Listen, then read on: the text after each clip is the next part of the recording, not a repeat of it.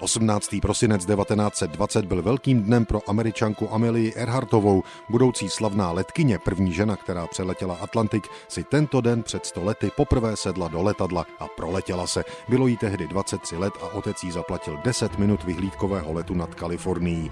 Amelie se do létání po tomto iniciačním zážitku okamžitě zamilovala.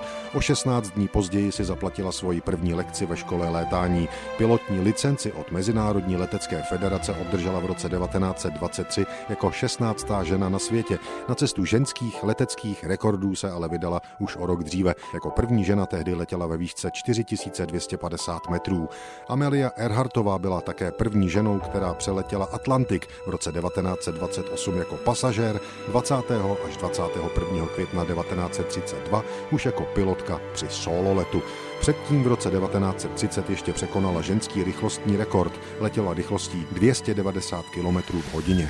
Amelia Earhartová se narodila 24. července 1897 a její život skončil předčasně 2. července 1937. O měsíc dříve zahájila svůj ambiciózní projekt Let okolo světa. Po zhruba 3/4 obletu zeměkoule její letadlo Lockheed Electra zmizelo v Tichém oceánu. Podle nedávných nálezů na atolu Nikumaroro v souostroví Kiribati je pravděpodobné, že po havárii ona i její posádka několik týdnů až měsíců ještě žili.